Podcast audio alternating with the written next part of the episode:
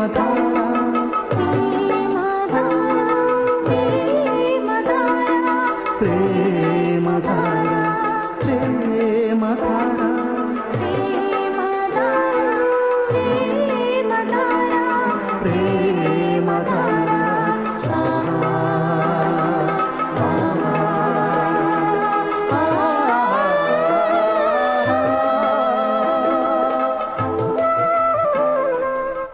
ప్రేమధార ప్రేమ ధార బైబిల్ అధ్యయన పాఠశాల.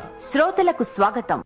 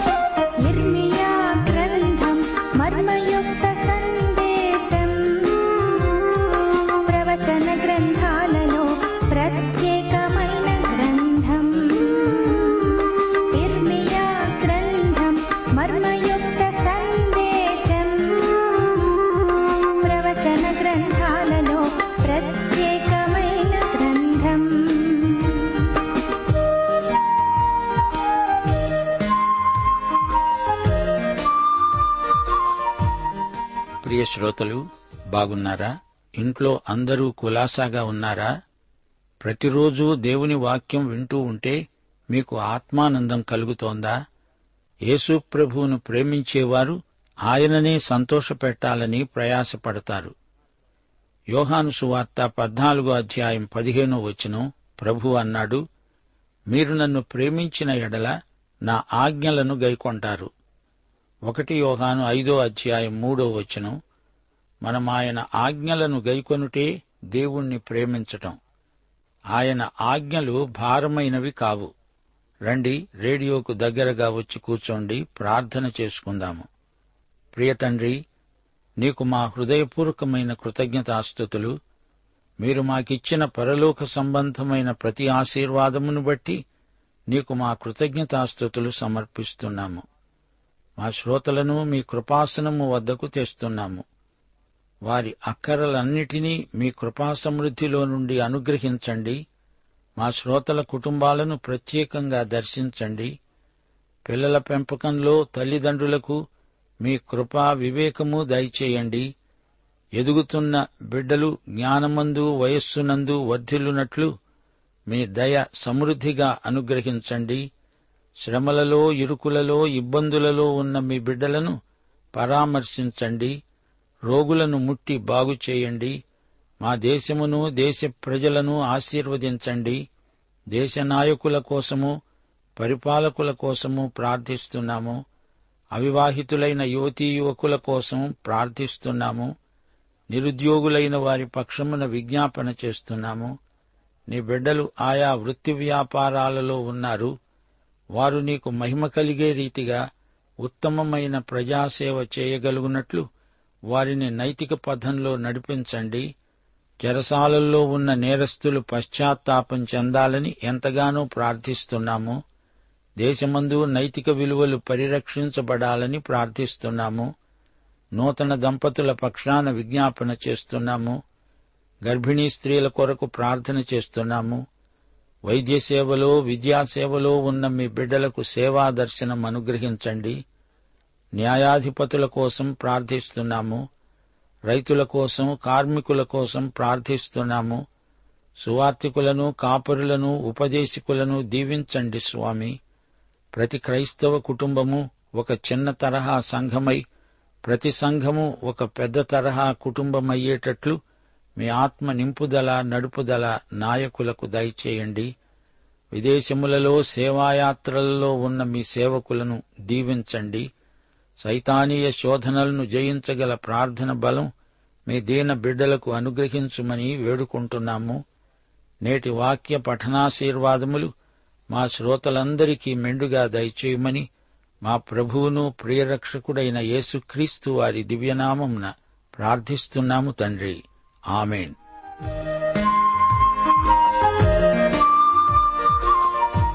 ప్రియ శ్రోతలు మీ బైబిళ్ళు తెరిచి మీ ముందే ఉంచుకున్నారు గదా? ఇర్మియా గ్రంథం నలభై తొమ్మిదో అధ్యాయం సావధానంగా వినండి. మొదటి వచనం అమ్మోనీయులను గూర్చి యహోవా ఈలాగు సెలవిస్తున్నాడు. ఇస్రాయేలుకు కుమారులు లేరా? అతనికి వారసుడు లేకుండా పోయాడా? మల్కోము గాదును ఎందుకు స్వతంత్రించుకుంటుంది? అతని ప్రజలు దాని పట్టణములలో ఎందుకు నివసిస్తారు? శ్రోతలు గ్రహించండి. అమ్మోను కూడా లోతు సంతానమే.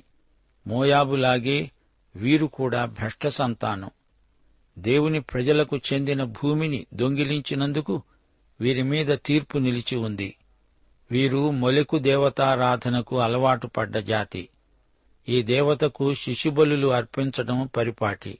దేవుడన్నాడు రాగల జనములలో నేను అమ్మోనీయ పట్టణమైన రబ్బా మీదికి వచ్చే యుద్ధధ్వని వినపడచేస్తాను. అది పాడు దిబ్బ అవుతుంది. దాని ఉపపురములు అగ్నిచేత కాల్చబడతాయి.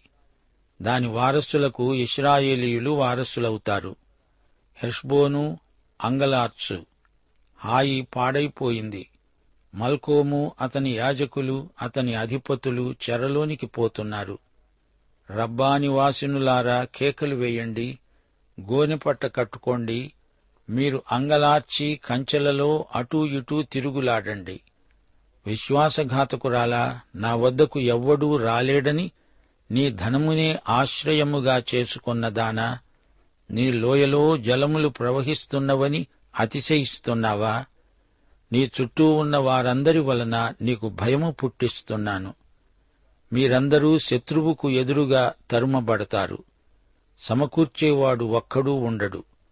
అటు తరువాత చెరలోనున్న అమ్మోనీయులను నేను రప్పిస్తాను.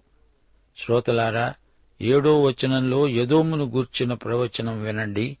తేమానులో జ్ఞానము ఇక ఏమీ లేదా? వివేకులకు ఆలోచన లేదా? వారి జ్ఞానము వ్యర్థమైందా? ఇస్రాయేలీయులు యాకోబు సంతతి ఎదోమియులు ఏశావు సంతతి. ఇస్రాయేలు ఎదోము వీరిద్దరికీ తండ్రి ఇస్సాకు. ఈ రెండు జాతులకు మధ్య ఎడతెగని వైరం ఉన్నది. ఎరుషలేము పతనాన్ని చూచి యదోము సంతోషించాడు. తేమాను అనే పట్టణం యదోము రాజ్యంలో ఉత్తరాన ఉన్నది. ఈ పట్టణంలో ప్రజలు విద్యావేత్తలు జ్ఞానులు యోబు స్నేహితులలో ఒకడైన ఎలిఫజు తేమానీయుడే. అయితే ఇప్పుడు తేమాను మీదికి దేవుని ఉగ్రత రాబోతోంది. ఎదోము జ్ఞానం దానిని దైవోగ్రత నుండి తప్పించజాలదు. ఏశావును విమర్శిస్తూ నేనతనికి కష్టకాలాన్ని రప్పిస్తున్నాను. దదానీయులారా పారిపోండి వెనుకకు మళ్ళండి. బహు లోతున దాక్కోండి. దదాను అనే పట్టణం గొప్ప వ్యాపార కేంద్రం. దేవుడు దానిని నాశనం చేయబోతున్నాడు. వారు అరణ్యాలకు పారిపోవాలి. దేమాను ఒకవైపున దాదాను మరి ఒకవైపున దూరదూరంగా ఉన్నాయి. యదోమును దేవుడు సమూల నాశనం చేయబోతున్నాడు. దేవుడు అంటున్నాడు ద్రాక్ష పండ్లు ఏరేవారు నీ వద్దకు వచ్చిన ఎడల వారు పరిగెలను విడువరా? రాత్రి దొంగలు వచ్చిన ఎడల తమకు చాలినంత దొరికే వరకు నష్టము చేస్తారు గదా? నేను ఏశావును దిగంబరిగా చేస్తున్నాను. అతడు దాక్కోకుండా నేనతని మరుగు స్థలాన్ని బయలుపరుస్తున్నాను. అతని సంతానం అతని స్వజాతి వారు అతని పొరుగువారు నాశనమవుతున్నారు.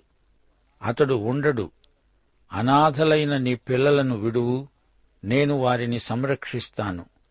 నీ విధవరాండ్రు నన్ను ఆశ్రయించాలి. న్యాయము చేత ఆ పాత్రలోనిది త్రాగరాని వారు నిశ్చయముగా దానిలోనిది తాగుతున్నారే. నీవు మాత్రము బొత్తిగా శిక్ష నొందకుండా ఉంటావా? నీవు నిశ్చయముగా తాగుతావు. బొస్రా పాడైపోతుంది అపహాస్యాస్పదమవుతుంది. ఎడారిగా శాపవచనముగా ఉంటుంది. జనముల వద్దకు దూత పంపబడి ఉన్నాడు. కూడుకొని ఆమె మీదికి రండి యుద్ధానికి లేచి రండి. జనములలో అల్పునిగాను మనుష్యులలో నీచునిగాను నేను నిన్ను చేస్తున్నాను. పదహారో వచనం నీవు భీకరుడవు కొండసందులలో నివసించేవాడా పర్వత శిఖరమును స్వాధీనపరుచుకునేవాడా నీ హృదయ గర్వము నిన్ను మోసపుచ్చింది. నీవు పక్షిరాజు వలె నీ గూటిని ఉన్నత స్థలములలో కట్టుకున్నా అక్కడి నుండి నిన్ను కింద పడదోస్తాను. ఇదే యహోవా వాక్కు. శ్రోతలు గమనించారా?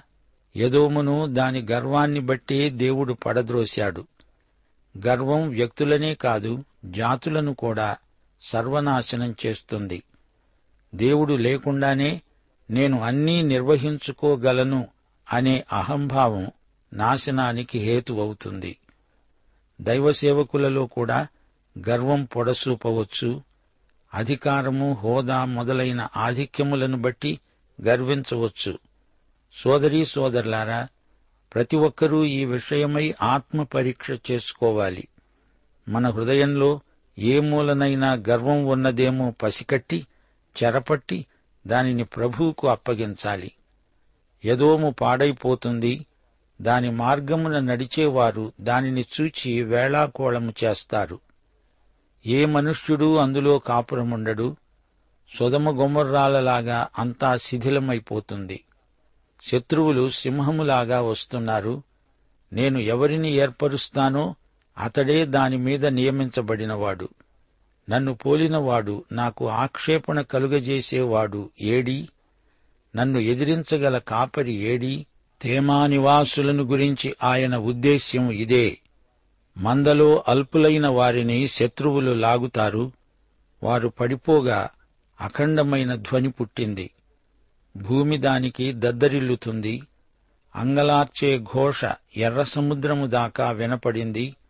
శత్రువు పక్షిరాజు వలె లేచి తన రెక్కలు విప్పుకొని బొస్రా మీద పడాలని చూస్తున్నాడు. ఇరవై మూడో వచనం నుండి ఇరవై ఆరో వచనం వరకు దమస్కును గురించిన వాక్కు హమాతు అర్పాదు దుర్వార్త విని సిగ్గుపడుతున్నాయి. అవి పరుల వశమయ్యాయి. సముద్రము మీద విచారమున్నది దానికి నెమ్మది లేదు. దమస్కు బలహీనమైనది. పారిపోవాలని అది వెనుకదీస్తున్నది వణుకు దానిని పట్టింది. ప్రసవించే స్త్రీని పట్టునట్లు ప్రయాస వేదనలు దానిని పట్టాయి.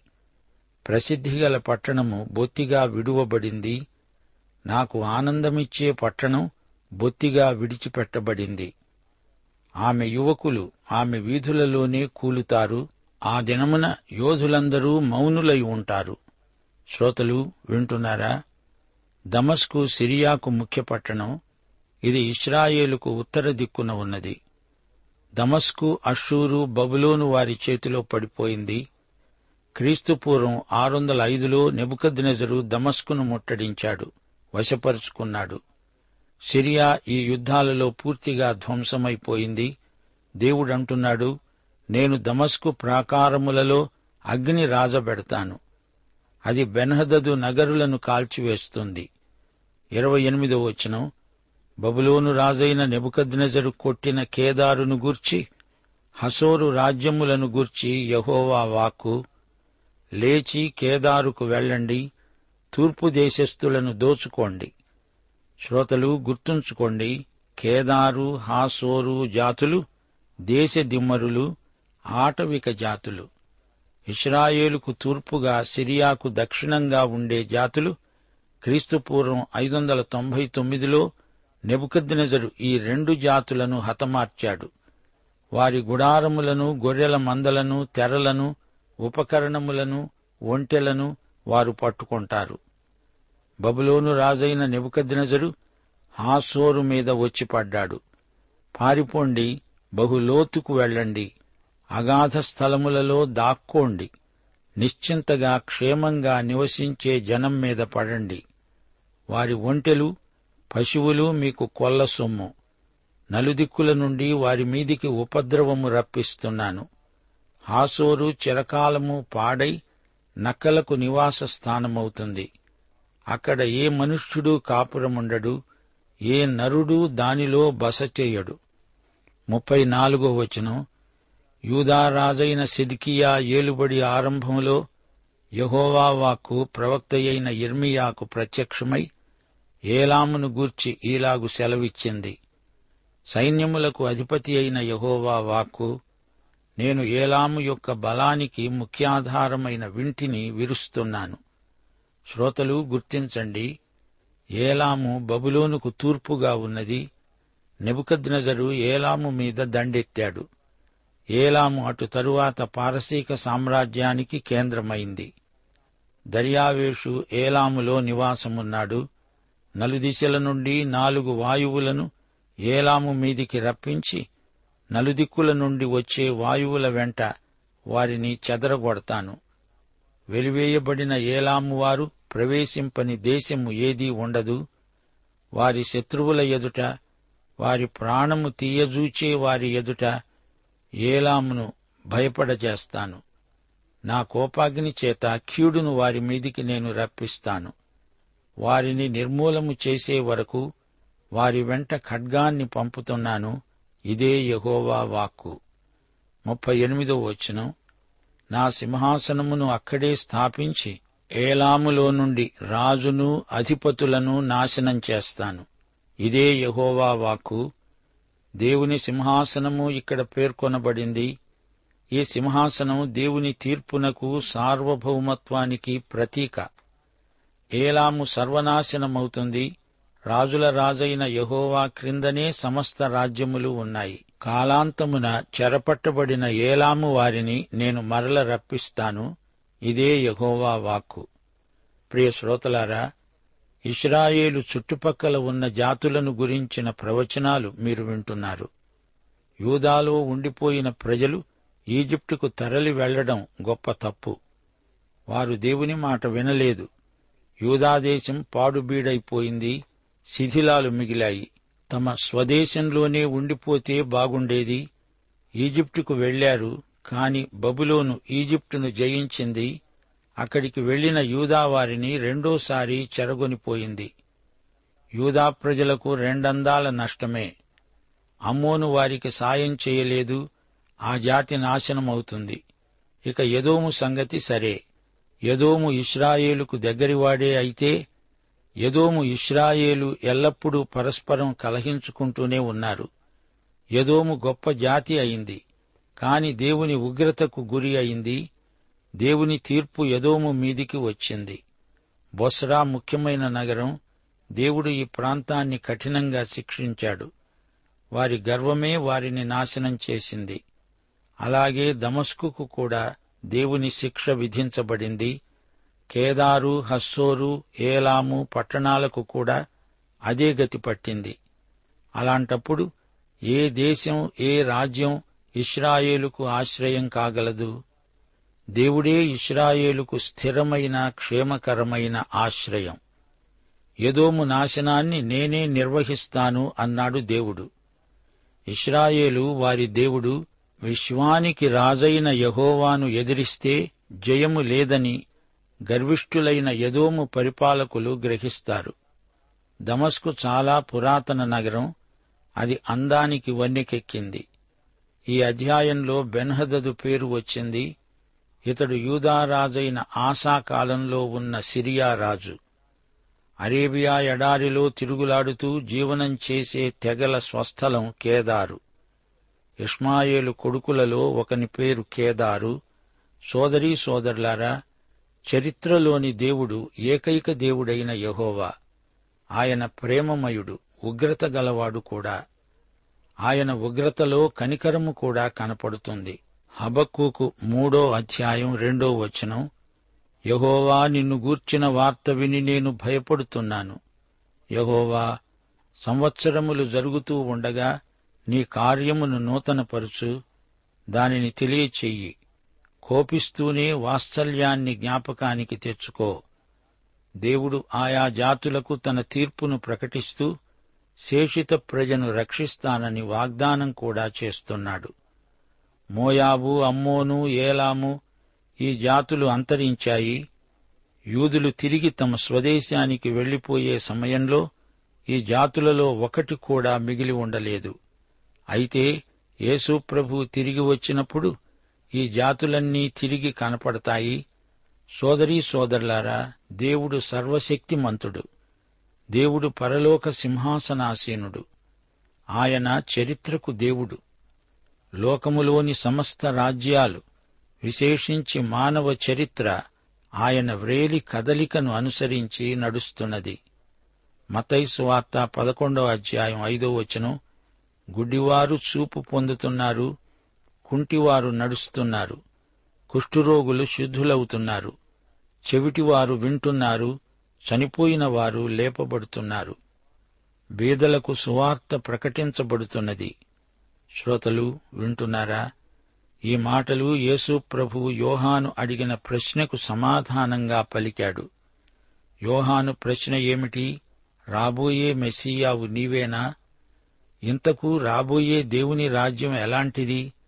దేవుని రాజ్యం ఎలాంటి వారిని స్వీకరిస్తుంది? దానికి యేసు ప్రభువు మాటలే జవాబు.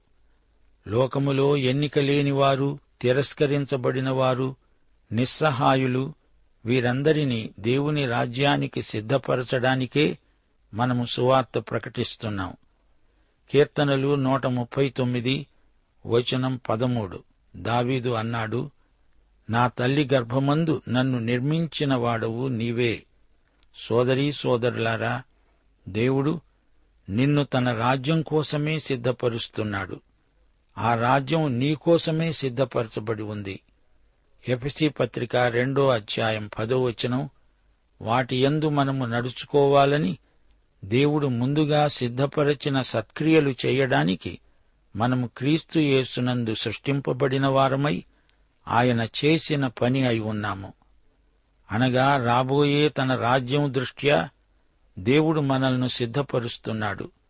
యేసుప్రభు యొక్క రాజ్య ప్రణాళిక ఎంతో గొప్పది. దేవుని రాజ్యము వస్తున్నది మీ మధ్యనే ఉన్నది మీలో ఉన్నది అని యేసు బాప్తిస్మమిచ్చిన యోహానుకు వివరించాడు. దేవుని రాజ్యంలో పౌరుల విలువ తాము చేసే పనిని బట్టి కాదుగాని తాము ఎవరికి చెంది ఉన్నారో దానిని బట్టి. మనము యేసుక్రీస్తుకు పూర్తిగా చెంది ఉన్నాము గనుక దేవుని రాజ్యానికి మనకు హక్కుభుక్తములున్నాయి. ఒకటి కొరింతి నాలుగో అధ్యాయం ఇరవయో వచనం. దేవుని రాజ్యము మాటలతో కాదు శక్తితోనే ఉన్నది. యాకోబు పత్రిక రెండో అధ్యాయం ఐదో వచనం.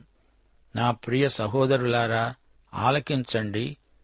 ఈ లోక విషయములో దరిద్రులైన వారిని విశ్వాసమందు భాగ్యవంతులుగాను తనను ప్రేమించే వారికి తాను వాగ్దానము చేసిన రాజ్యమునకు వారసులుగాను ఉండడానికి దేవుడు ఏర్పరచుకొనలేదా? ముగింపులో ప్రకటన గ్రంథం ఇరవై రెండో అధ్యాయం పన్నెండో వచనం మా శ్రోతలతో పంచుకోగోరతాము. ప్రభు అంటున్నాడు ఇదిగో త్వరగా వస్తున్నాను. నేను అల్ఫా ఒమేగా మొదటివాడను కడపటివాడను ఆది అంతము నేనే. ఆత్మ పెండ్లి కుమార్తె రమ్మంటున్నారు. వినేవాడు రమ్మని చెప్పాలి. ప్రియ శ్రోతలు ఈ పాఠం ముగింపులో కొన్ని ప్రాముఖ్యమైన సత్యాలు మనం మననం చేసుకోవడం మంచిది. యూదా ప్రజల పాపాలు రాను రాను ఎక్కువ కాజొచ్చాయి. సూర్యచంద్ర నక్షత్రాలను పూజించారు అనుసరించారు. వాటికి నమస్కారం చేశారు. నైతికంగా భ్రష్టులైపోయారు. సృష్టికర్తను విడిచి సృష్టమును పూజించారు. అబద్దాలాడారు మోసం స్వార్థం ధిక్కారం స్వాతిశయం మరీ ఎక్కువైపోయాయి. దురాశ మత్సరం ఎక్కువై దేవుని కోపాన్ని మరీ రేపారు. ఇర్మియా గ్రంథం పదకొండో అధ్యాయం ఇరవయో వచనంలో ప్రార్థన ఈ రోజున మన ప్రార్థన కూడా. నీతిని బట్టి తీర్పు తీరుస్తూ జ్ఞానేంద్రియములను హృదయములను పరీక్షించేవాడా? నా వ్యాజ్య భారమును నీమీదే వేస్తున్నాను. వారికి నీవు చేసే ప్రతిదండనను చూడనియ్యి. అనగా పరలోకమందు నీ చిత్తం ఎలాగో అలాగే భూమి మీద జరగాలి. అనగా దేవుడు ఆయన క్రీస్తు వచ్చి సమస్త భూమిని జయించి వెయ్యేండ్ల పరిపాలన సాగిస్తారు. యూదాపత్రిక పద్నాలుగు పదిహేను వచనాలు. హనోకు ప్రవచనం. ఇదిగో అందరికీ తీర్పు తీర్చడానికి వారిలో భక్తిహీనులందరూ భక్తిహీనముగా చేసిన వారి భక్తిహీన క్రియలన్నిటిని గూర్చి భక్తిహీనులైన పాపులు తనకు విరోధముగా చెప్పిన కఠినమైన మాటలను బట్టి వారిని ఒప్పించడానికి ప్రభువు తన వేవేల పరిశుద్ధుల పరివారముతో వచ్చాడు. ఇర్మియా గ్రంథం పన్నెండో అధ్యాయం ఐదో వచనంలో దేవుడు రెండు సామెతలను ఉదహరించి ఇర్మియాను హెచ్చరిస్తున్నాడు. ఒకటి నీవు పాదచారులతో పరిగెత్తగా వారు నిన్ను అలయగొట్టారే నీవు రౌతులతో ఎలాగు పోరాడతావు? అనగా ఇర్మియా పాదచారులకే నీవు ఓడిపోతే రౌతులను నీవెలా ఎదిరించి గెలవగలవు? రాజులు అధిపతులు నిన్ను ఎదుర్కొంటారు. అది నీవెలా తట్టుకుంటావు?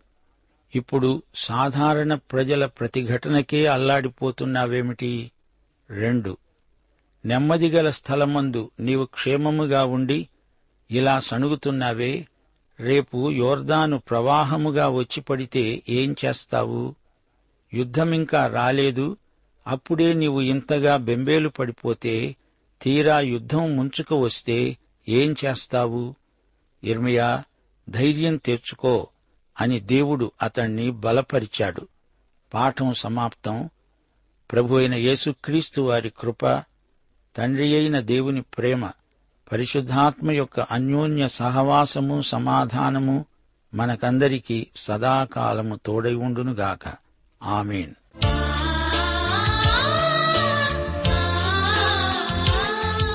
ప్రేమధార బైబిల్ అధ్యయన కార్యక్రమంలో మీరింతవరకు ఇర్మియా గ్రంథ వర్తమానములు వింటూ ఉన్నారు.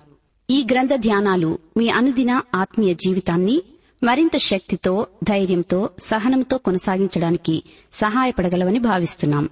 ప్రస్తుతం మీరు వింటున్న ఇర్మియా గ్రంథ ధ్యానాలపై గొప్ప హెచ్చరికలు అనే పుస్తకాన్ని సిద్దం చేస్తున్నాం. గొప్ప హెచ్చరికలు అనే ఈ పుస్తకాన్ని పొందగోరేవారు ఈ రోజే మాకు వ్రాసి లేదా ఫోన్ చేసి మీ పేరు నమోదు చేయించుకోవచ్చు. మరియు మీ ప్రార్థన అవసరతలు సలహాలు సందేహాలు వెంటనే మాకు తెలియపరచగలరు. మా address Premadhara Trans World Radio India తపాలా సంచి నాలుగు సికింద్రాబాద్ ఐదు సున్నా సున్నా సున్నా ఒకటి ఏడు. మా సెల్ ఫోన్ నంబర్లు తొమ్మిది మూడు తొమ్మిది తొమ్మిది తొమ్మిది ఐదు రెండు ఐదు ఏడు సున్నా. మరొక నంబర్ తొమ్మిది మూడు తొమ్మిది తొమ్మిది తొమ్మిది ఐదు రెండు ఐదు ఎనిమిది సున్నా. మా email ID Telugu TTB at radio eight eight two dot com.